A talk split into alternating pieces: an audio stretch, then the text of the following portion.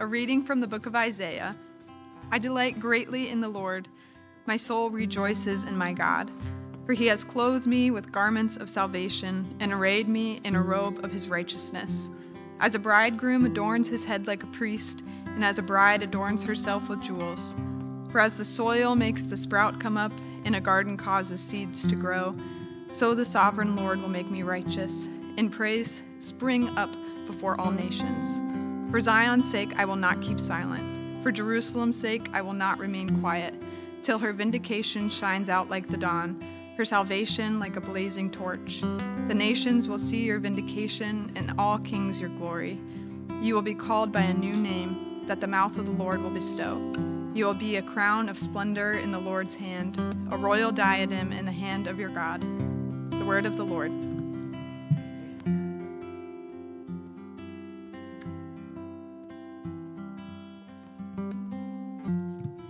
Reading from the letter to the Galatians, chapter 3, starting with verse 25. Before the coming of this faith, we were held in custody under the law, locked up until the faith that was to come would be revealed. So the law was our guardian until Christ came, that we might be justified by faith. Now that this faith has come, we are no longer under a guardian. But when the set time had fully come, God sent his Son, born of a woman, born under the law, to redeem those under the law, that we might receive adoption to sonship. Because you are his sons and daughters, God sent the Spirit of his Son into our hearts, the Spirit who calls out, Abba, Father. So you are no longer a slave, but God's child.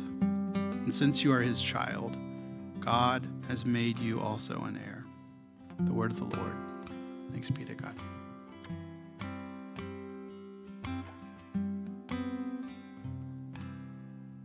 A reading from the Holy Gospel according to John.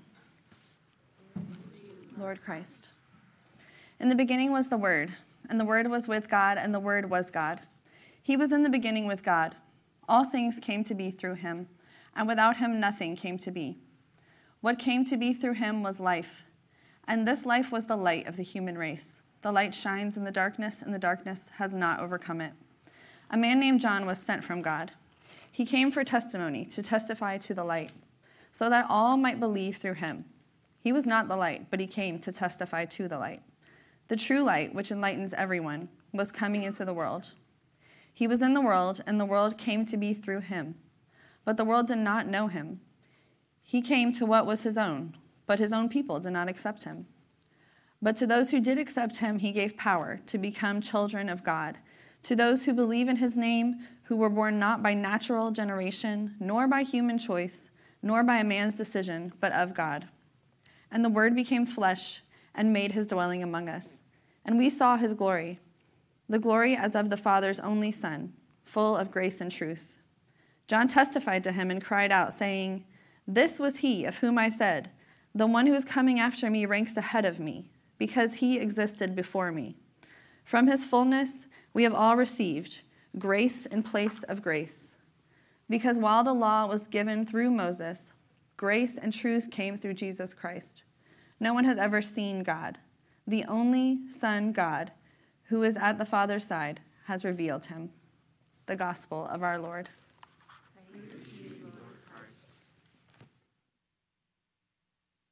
Good morning and Merry Christmas. I love this because uh, it constantly reminds me of my grandmother, uh, who is 97 and celebrating Christmas this morning up in the Chicago area, I know. And uh, grandma always was one to remind us, being the good Episcopalian that she was and is, um, that Christmas is a season, not a day.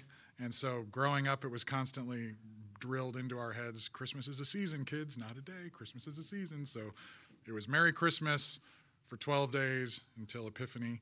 Um, these are things that you, when you grow up in it, you don't necessarily appreciate it as much because all the other kids are, you know, everybody's focused on Christmas Day and the presents and the gifts and all that stuff. And it was always drilled by grandma and grandpa and my mom and dad, um, but mostly grandma and grandpa. Christmas is a season. It's not just a day, and it is. And that's this is the one Sunday after Christmas, and it is so such an honor to be able to be here and to to talk with you and and to to teach this morning. Um, historically, this season was very important. It was a, a season of reflection of of um, spiritual gifts that were given to especially to kids uh, in the church that after the christmas day there would still be spiritual activity going on in the homes especially uh, to try to reflect on the importance of the incarnation. Uh, it also kind of served somewhat of a functional purpose, some say, that it kind of bridged the gap between the liturgical calendar and the secular calendar, the Julian calendar. The, we have New Year, and, and this week, I mean, today is New Year's Eve. So for us, it's actually also the beginning. We're on the cusp of a new calendar. Uh, so there is so much to talk about, and this is one of my favorite passages that Jessica just read. Um, growing up in the Episcopal Church, I'm pretty sure this was the same text read every single uh, Christmas Sunday. Um, and even as bored as I might have been sometimes, there's something about this, John 1 1, that always got my attention. It's so cosmic and almost psychedelic. It always blew my mind. It would always get my attention.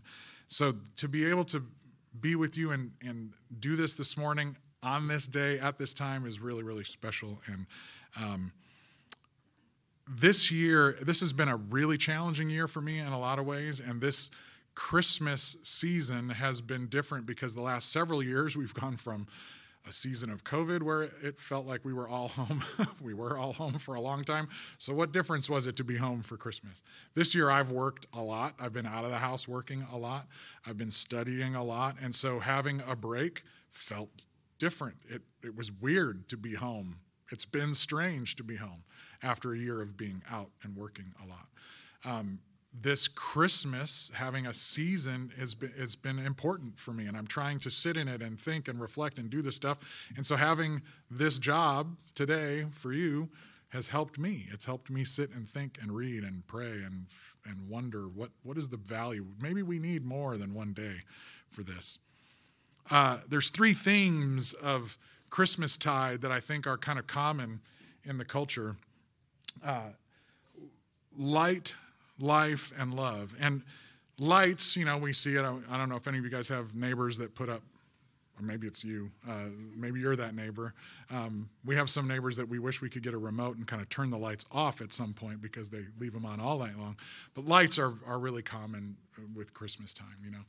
Um, I think it goes back to the fact this is a dark time of the year, and so Christmas lights are they bring a little joy. Um, I forget what Michelle calls it. When what do you call it when the, when we turn on the Christmas lights? They're the, there's like the comfort. They bring comfort. There's something different. We kind of leave some of them up all year because they're, they're, we need a little bit of that all the time. And it seems like Christmas lights have become an element of decoration all the time. But there's something different about at Christmas time. There's a lot of lights, uh, and there's a reason for that. Life. I think historically, this is a dark this is a dead time of year. The trees have lost most of their leaves. The nature seems to be sleeping. I think throughout a lot of human history, people have wondered how many people we're going to lose over this season. It's a hard time to survive. We don't might face that same kind of fear this in our day and age, but it is a season of sleeping and death.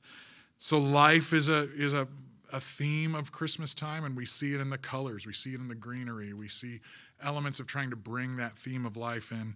And then love my gosh, just the from the surfacey kind of love of Hallmark Christmas movies and Netflix stuff and romantic comedies to the sincere stuff, the, the people we miss, the people we love and we gather with at Christmas time, uh, giving and receiving gifts. There's so much about love at Christmas time.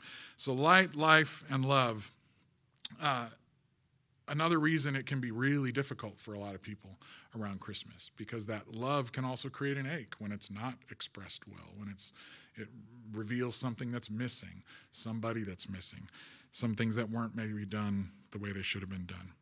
Uh, for those of you, I mean, everybody here I think knows who I am. There might be some people watching going, wait a second, I thought Preston was going to be here. Uh, who, who is the guy standing there? So, um, for those of you who don't know, I'm John Thompson, and Michelle and I have been here for a little less than a year. We live right here in the neighborhood, and um, I'm a professor at Lipscomb. Have been. This is. I'm just wrapping up my first year. I've been working in the music industry for most of my life, and uh, I also served as a pastor up in the Chicago area for a long time. And we led a home group here in East Nashville and a house church. So, got a lot of background. It's been a long time since I've actually taught on a Sunday morning, though. So I really. Uh, I miss this, and I appreciate being here.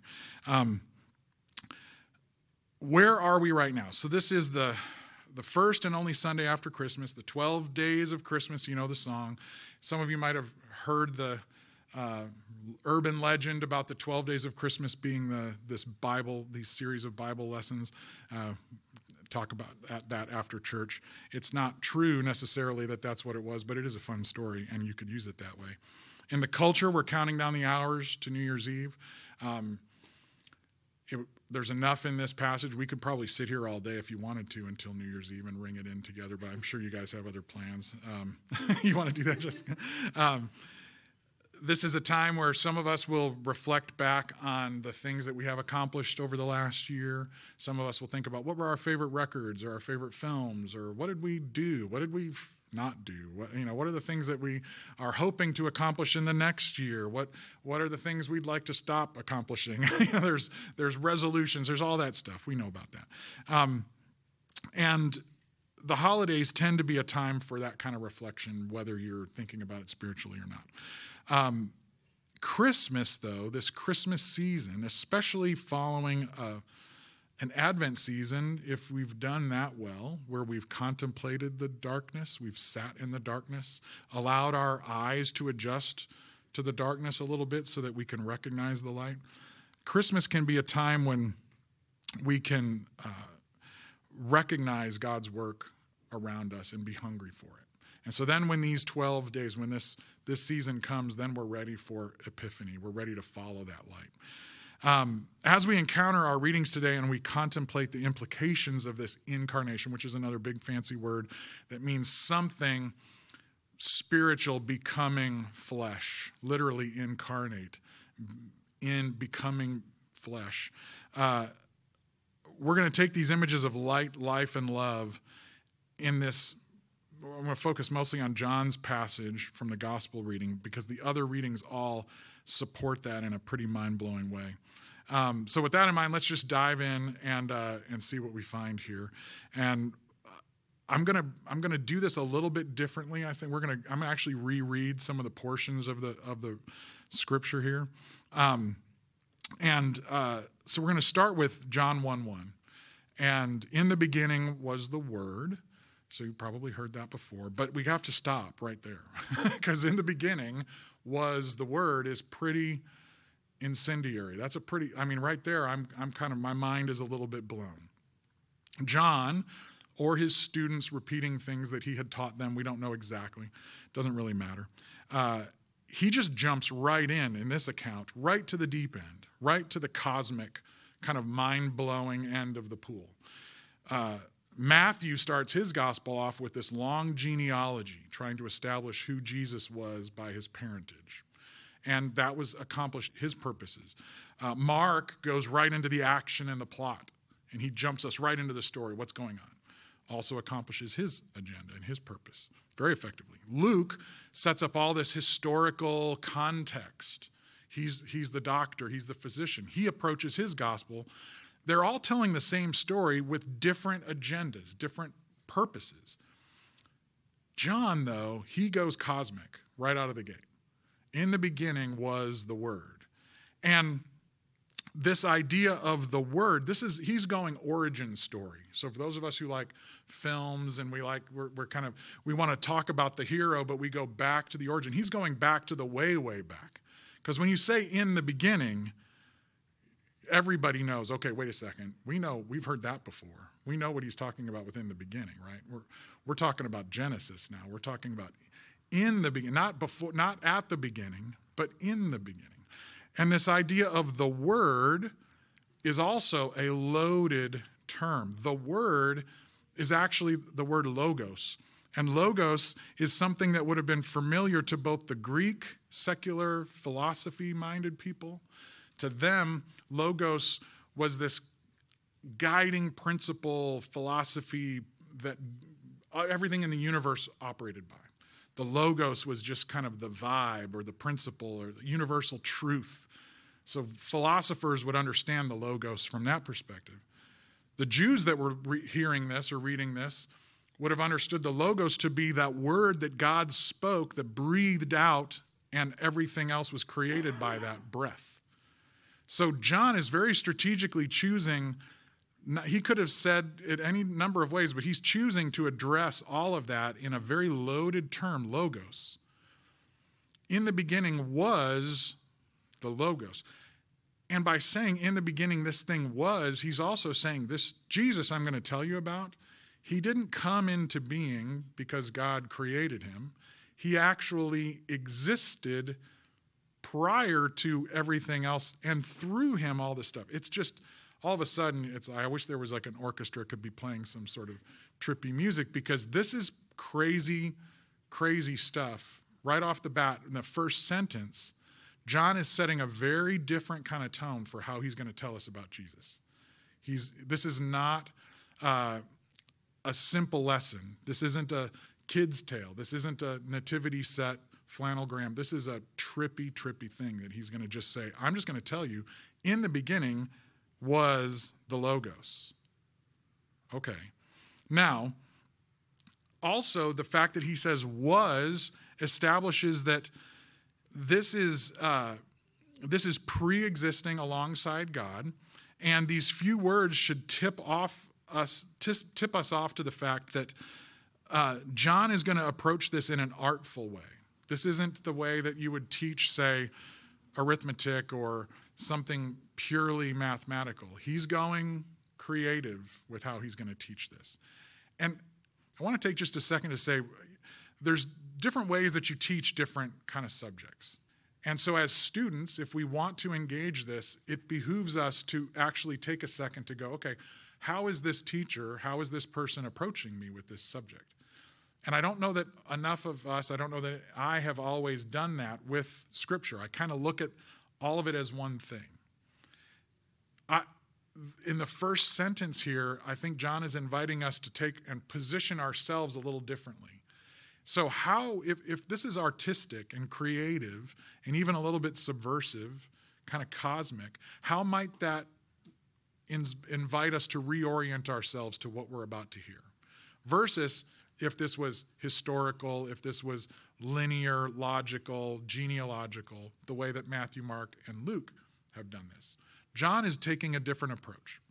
So, approaching when I when I encounter artists who are trying to teach me something, I have a different posture to how I'm listening to them. It's usually one of humility and openness. I usually kind of will, will go back with more questions than just arguments. Uh, more of a teachable spirit. Like I just want to kind of see where they're going with this stuff. Um, that's not to say that John doesn't have specific meaning, that this is just figurative. Uh, it's not to say that he's leaving all aspects of the interpretation up to the hearer. John has a very specific intention, and he will make some radical, revolutionary assertions about the nature of God, the purpose of humanity, uh, the essence of love, actually, but he's going to unveil all of that in a poetic, not an argumentative way. His method here uses a sort of cosmic, repetitive, deeply symbolic, uh, sophisticated writing style. And it would have been more recognizable to people in that day and age than it is to us. So this is one of those times where it kind of we can we're invited to engage it that way if we choose to, or we can miss it completely. So John begins his story, the sort of ultimate origin story, with the story behind the story of Jesus. Um, the story continues. I'll, I'll, get back to the text here. And the Word was with God, and the Word was God. He was with God in the beginning. So here we see John continuing to circle around this concept that the Logos, the guiding concept of the universe, to go to the Greeks, the prevailing logic behind all things, was with God and was God at the same time. So this is setting up some tension and some strangeness. How could you be with God and be God at the same time? He doesn't, he doesn't answer that question. He's letting that question be confusing. Before the creation of time and matter is when all this is happening. So, if we think we're going to understand and comprehend or own this, John is hopefully disabusing us of that right off the bat. He's saying, don't, don't think that I'm going to explain this the way I'm going to explain how math works, or this is, this is trippy, maybe would be the, I mean, that's my word, not Brother John's, but uh, we can approach it, we can know it in the way that we can know anything, and we may even find that we can trust it. But we can't fully control it, we can't nail it down. And so if we try to do that, we're going to come away frustrated and probably full of ourselves, because that's not what this text is doing. But we come away here saying, in the beginning, in the beginning of what we all are a part of, God already was. And the word, logos, was with God and was also God. We can't understand that because we were created. We come after that stuff.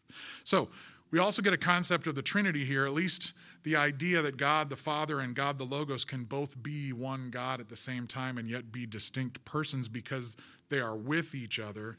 And that pronoun he, which we don't need to overly make anything of the masculinization of that, but it does tell us that there's a personhood here that is somehow separate but also the same. And we can just let our minds be blown by that. That's okay. And this is probably a good spot to draw another distinction. Many people today, if you say the word, what do you think of? What's the first thing that comes to mind when we say the word of God? The Bible. the Bible, right? That's pretty common in our day and age. Maybe wouldn't have been as common in a pre industrial, pre printing press where everybody has their own copy or the app version. But to us, when we think the Word of God, we think the written Word of God. And it's not that the written Word of God is not also an expression of the Word of God, but this is not referring specifically to the written Word of God. This is referring to the Logos. That, that this manifestation, this expression of God, is God doing things, and, and Jesus, who Matthew or uh, who John is talking about, is actually part of the Godhead. The Bible is not part of the Godhead. The Bible is the Word of God, but this is about the Word behind the Word of God. Again, mind continuing to be blown here. Now, continuing on, through him all things were made, without him nothing was made that has been made. I like the little repeat there. That's an, another technique that writers like this did, but also just in case you didn't catch it the first time. Here we see what the Logos does, and that is whatever it says, because it is ultimate truth. So when God speaks, which is the Logos, what God speaks comes into being. Everything we see came into being as an act of God's creativity. John's reminding us about God the Spirit hovering over the darkness and speaking everything into being. So, eh, over the darkness, everything was dark. God spoke, and what was the first thing that came into being? Light. So, that's what John is referencing here. The beauty of nature is an expression of God's creativity and love. The heavens and earth, the stars and the moon are expressions of God's creativity and love. We are an expression of God's creativity and love. Note, this is about things that were made, not what was done with or by those things that were made. so there's another level to this thing. I, we can marvel at God's creativity uh, without blaming God for the brokenness that results from the misuse of and by his creation. So there's a room for lament in there when it comes to how this creation is broken and is being broken.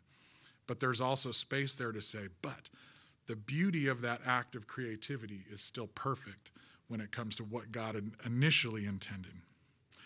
Verse 4, he says, In him was life, and that life was the light of men. The light shines in the darkness, and the darkness has not overcome it. This logos, the word, is life. So he's connecting those things directly there. So when this God speaks things into being, they are alive and active.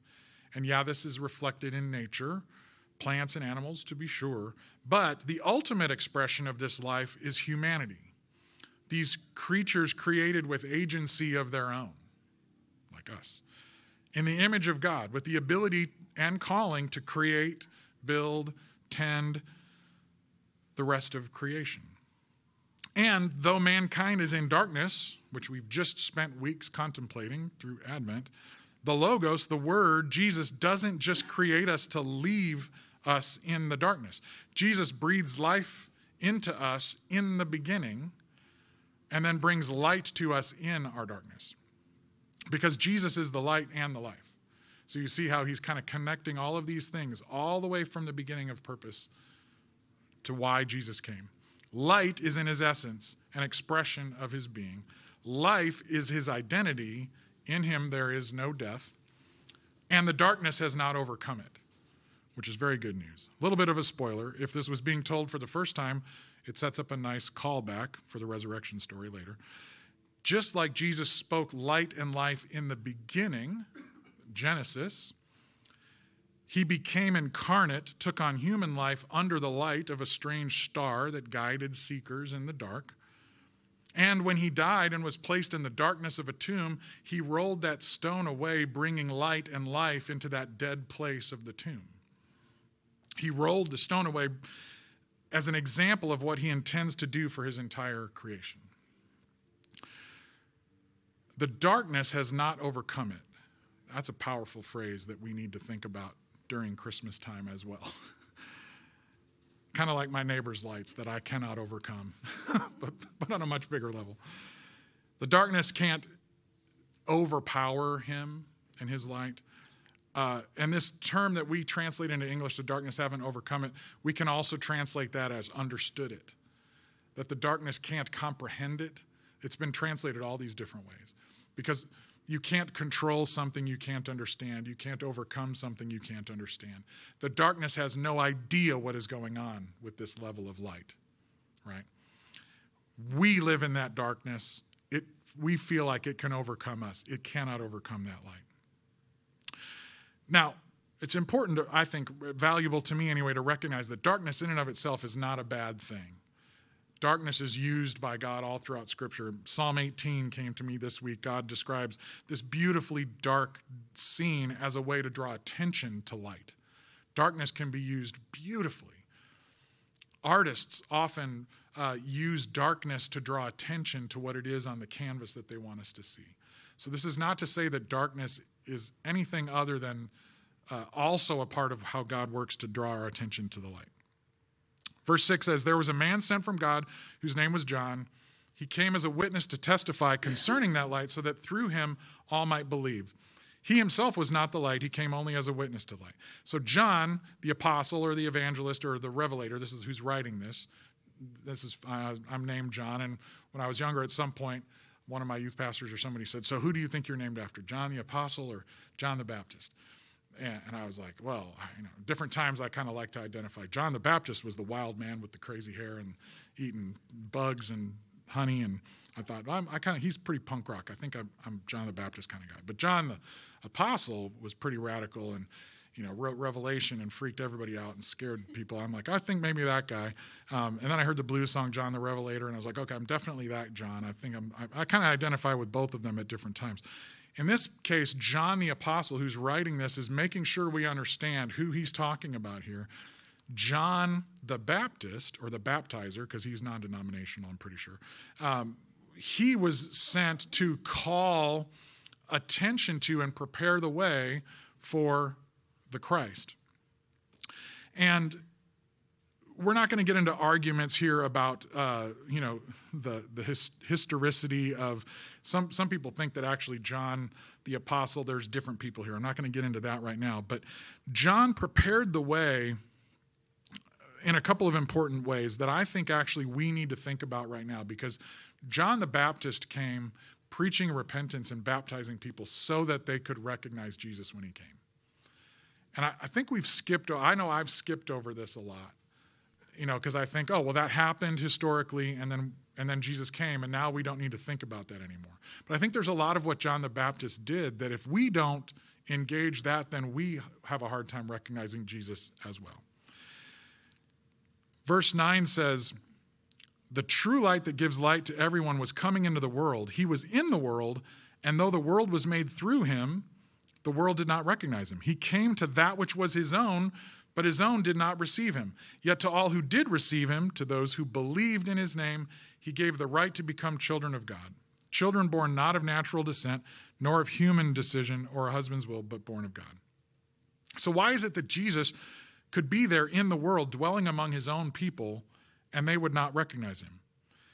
And how do we risk this same obliviousness?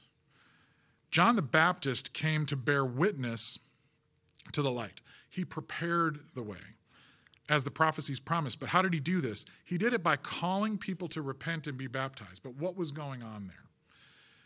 I think about well, think about what you know already about the story of those who encountered Jesus throughout the Gospels and responded positively, and compare that to the people who encountered Jesus and responded defensive, defensively or negatively.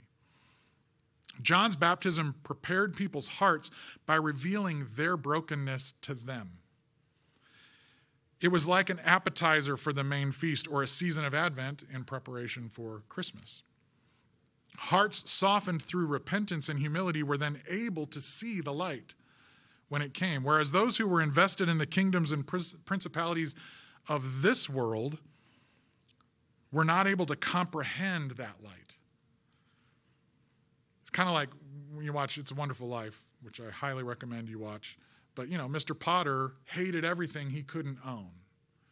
Everybody else in the town there's a picture there of people who are hungry for community. They're hungry for the things they're, but the people who are not repentant, they hate what they can't control. And when we look throughout the entire gospel, we see people who are hungry for the light, hungry for what Jesus has to offer. They're the people who are repentant. They're the people who that's who that's how John prepared the way. Was calling them first to repent so they can recognize their brokenness and need.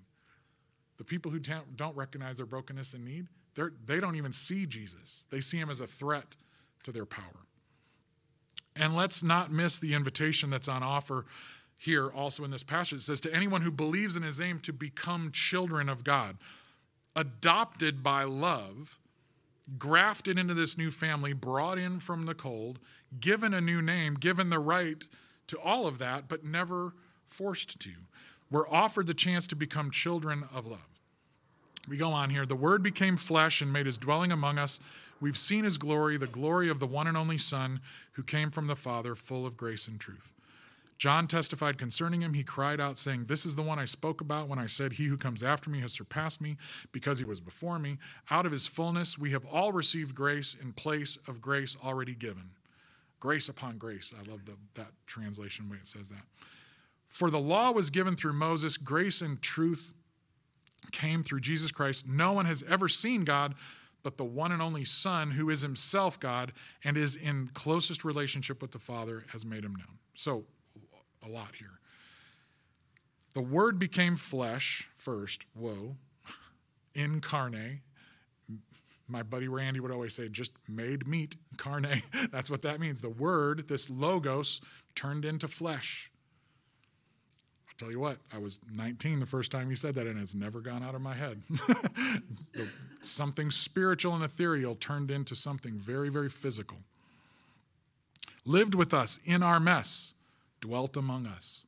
Can sound very, you know, erudite. Lived with us, walked with us, experienced life with us, full of grace and truth. This is important. The sacrifice system that had been given to us early was a grace and it was full of truth, but it wasn't complete yet. It was partial, it was limited. And then there's this interesting theological breakdown. The law given through Moses revealed our sinfulness, to be sure, which is also a grace.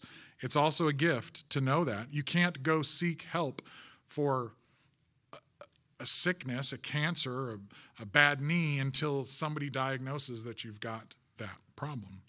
The law revealed the sickness. But in this New Testament reading today, in Galatians, that law is compared to a custodian. And, and we might, the translation we read today might, when it says we're placed in custody, that might sound like we're arrested or we're in jail. Um, another way of understanding it might be more like a babysitter, like someone given short term care of us. Not necessarily like you don't get treated by most babysitters or daycare places, even great daycare places. It's not the same as being with your mom or even your grandma, right? Family is different than a custodian.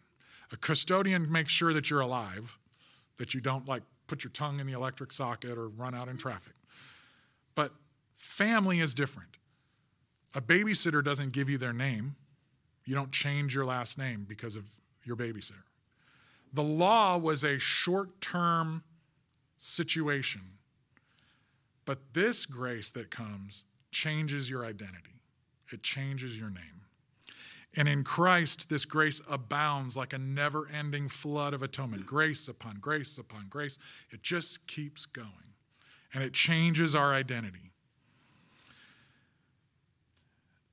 And then our Old Testament verse backs this up as well. From Isaiah, the nations will see your vindication, that this has all been made right, and all the kings who have glory in this world will see the glory of God manifested in this, because you will be called by a new name that the mouth of your Lord will bestow. God will give you this new name.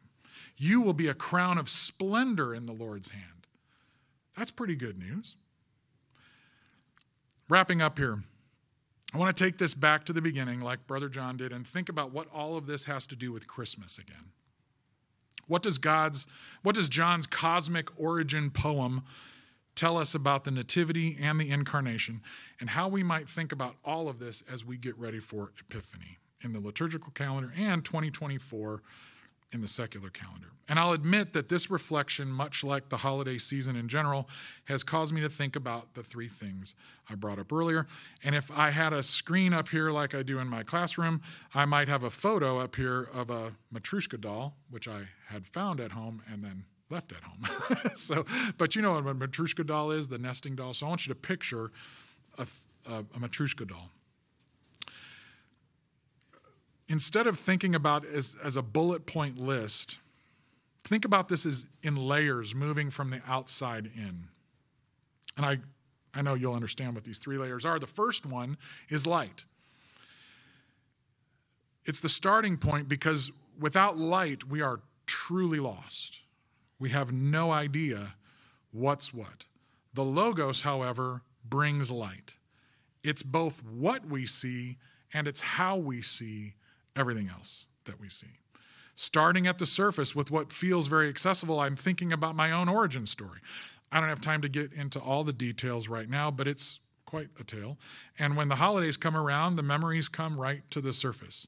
I can almost instantly recall everything from sweet times with my brothers and cousins, aunts and uncles, and at my grandparents' house. Uh, and as Michelle and I work to make our home a place of warmth and love and light for our kids and grandkids, to darker memories of fear and loss and pain that happened around the same time of year. I can easily become nostalgic for the old days or overwhelmed by the expectations of today, usually expectations I put on myself, I can get tunnel vision, only seeing the problem in front of me or a dim reflection of all the things that I wish were different about myself. I know that for many people this time of year, these holidays are a true struggle.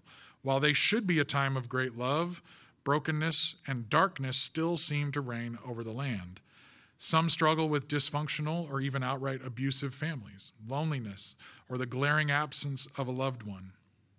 This pain is real, and while I have more questions and answers about all of that, I do find hope in the fact that that was exactly the kind of violent, corrupt, cold world into which Christ was born. It is into that kind of darkness that his light shines, and the darkness cannot overcome it. And as we come out of our contemplation of the darkness of Advent and our eyes and hearts become adjusted to the light, that should shape how we see ourselves. Our neighbors, and our broken families, and our mission and purpose, even our work in this world. In his book Miracles, C.S. Lewis said, We believe that the sun is in the sky at midday in summer, not because we can clearly see the sun. In fact, we cannot, but because we can see everything else. In the Four Loves, he put it this way I believe in Christianity as I believe the sun has risen, not only because I see it, but because by it I see everything else. He also said, We cannot see light, though by light we see things. I came across an interview with T Bone Burnett when I was about 12 years old, in which he seems to have been reading Lewis when he said, I learned early on that if you believe Jesus is the light of the world, there are two songs you can write. You can write songs about the light, or you can write about what you see by the light. We'll contemplate light more during Epiphany, of course, but here, during this season of Christmas, it's worth taking some time to think about the light that John was talking about, the light that the darkness cannot overcome. we receive that light, we see by that light, we walk in that light, and we become people of that light, or we remain stubbornly in the dark. The second doll inside the first one, so it gets a little smaller, a little more focused, is life. Inside that, because regardless of the traditions and the shape of the package on the outside, inside we've been blessed to know, beyond the shadow of the doubt, a few things about how precious and valuable life is your life and mine. I'm a member of a large family full of big hearted, loud, taller than average, hilarious, broken, and broken hearted people, including many related only by marriage, adoption, or persistent proximity, meaning they just don't leave. Uh, I'm a husband, a father, a grandfather to a growing family that loves me dearly. I'm blessed to have a great group of friends, uh, an increasingly wide circle of acquaintances that um, I never imagined possible. But what many people don't know is that identity has been a challenge for me throughout most of my life. There's a lot of darkness hovering around my childhood and the relationship I had with my biological father. He was a man given to darkness, and the truth was not in him. His story was a tragedy, and for many years, I'm sure in many ways still, I have wrestled with my own identity as I've strived to prove that I'm not like the man who gave me life. But as painful as that whole situation was, I'm also the adopted son of Tom Thompson.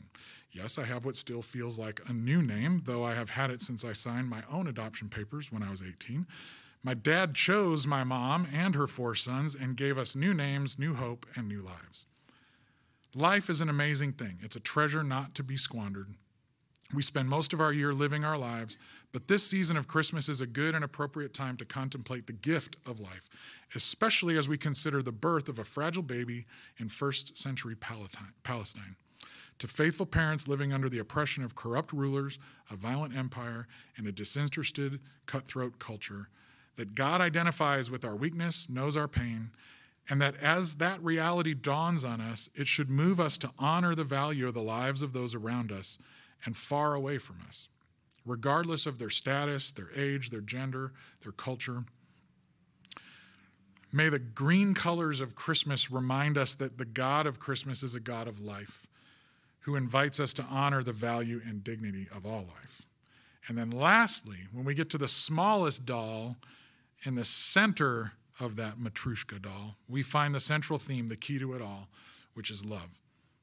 The same apostle, maybe in text captured by his students, who also wrote in his first epistle, 1 John 4, Beloved, let us love one another because love is of God, and everyone that loves is born of God and knows God. And if you don't love, you don't know God. Why? Because God is love. it seems the Beatles might have had it right all along. Um, Paul, and this would be the apostle, not McCartney, uh, in one of his most famous sections of the New Testament in 1 Corinthians 13, uh, the love chapter, we call it that, he didn't. Uh, he inserts that in the end of all things, so we go from the very beginning to the very end, three things remain faith, hope, and love. And the greatest is love. In Jesus, we see love incarnate. We see love turned into a person. This whole story of Jesus goes back to before the beginning and reveals light, life, and love that conquers all darkness. And that's what the Logos, the Word, Jesus is all about. The Word is love. Sometimes love means revealing brokenness so that we can be healed. Sometimes love means contemplating the darkness so that our eyes can adjust and recognize the light in it, and then see everything else by that light, including all of the things that might seem to be love but are actually imposters masquerading as love. And sometimes love means feasting, and sometimes love means fasting. I think we all need more than one day to consider all the ways we need to invite the light, life, and love of Christ into our darkness again, and how we might bring that light, life, and love to others in their darkness. One day is simply not enough. At Christmas, we feast because the, name, the same love that created the world and us has come into the world bringing light and life, and darkness cannot overcome it. Amen? Amen.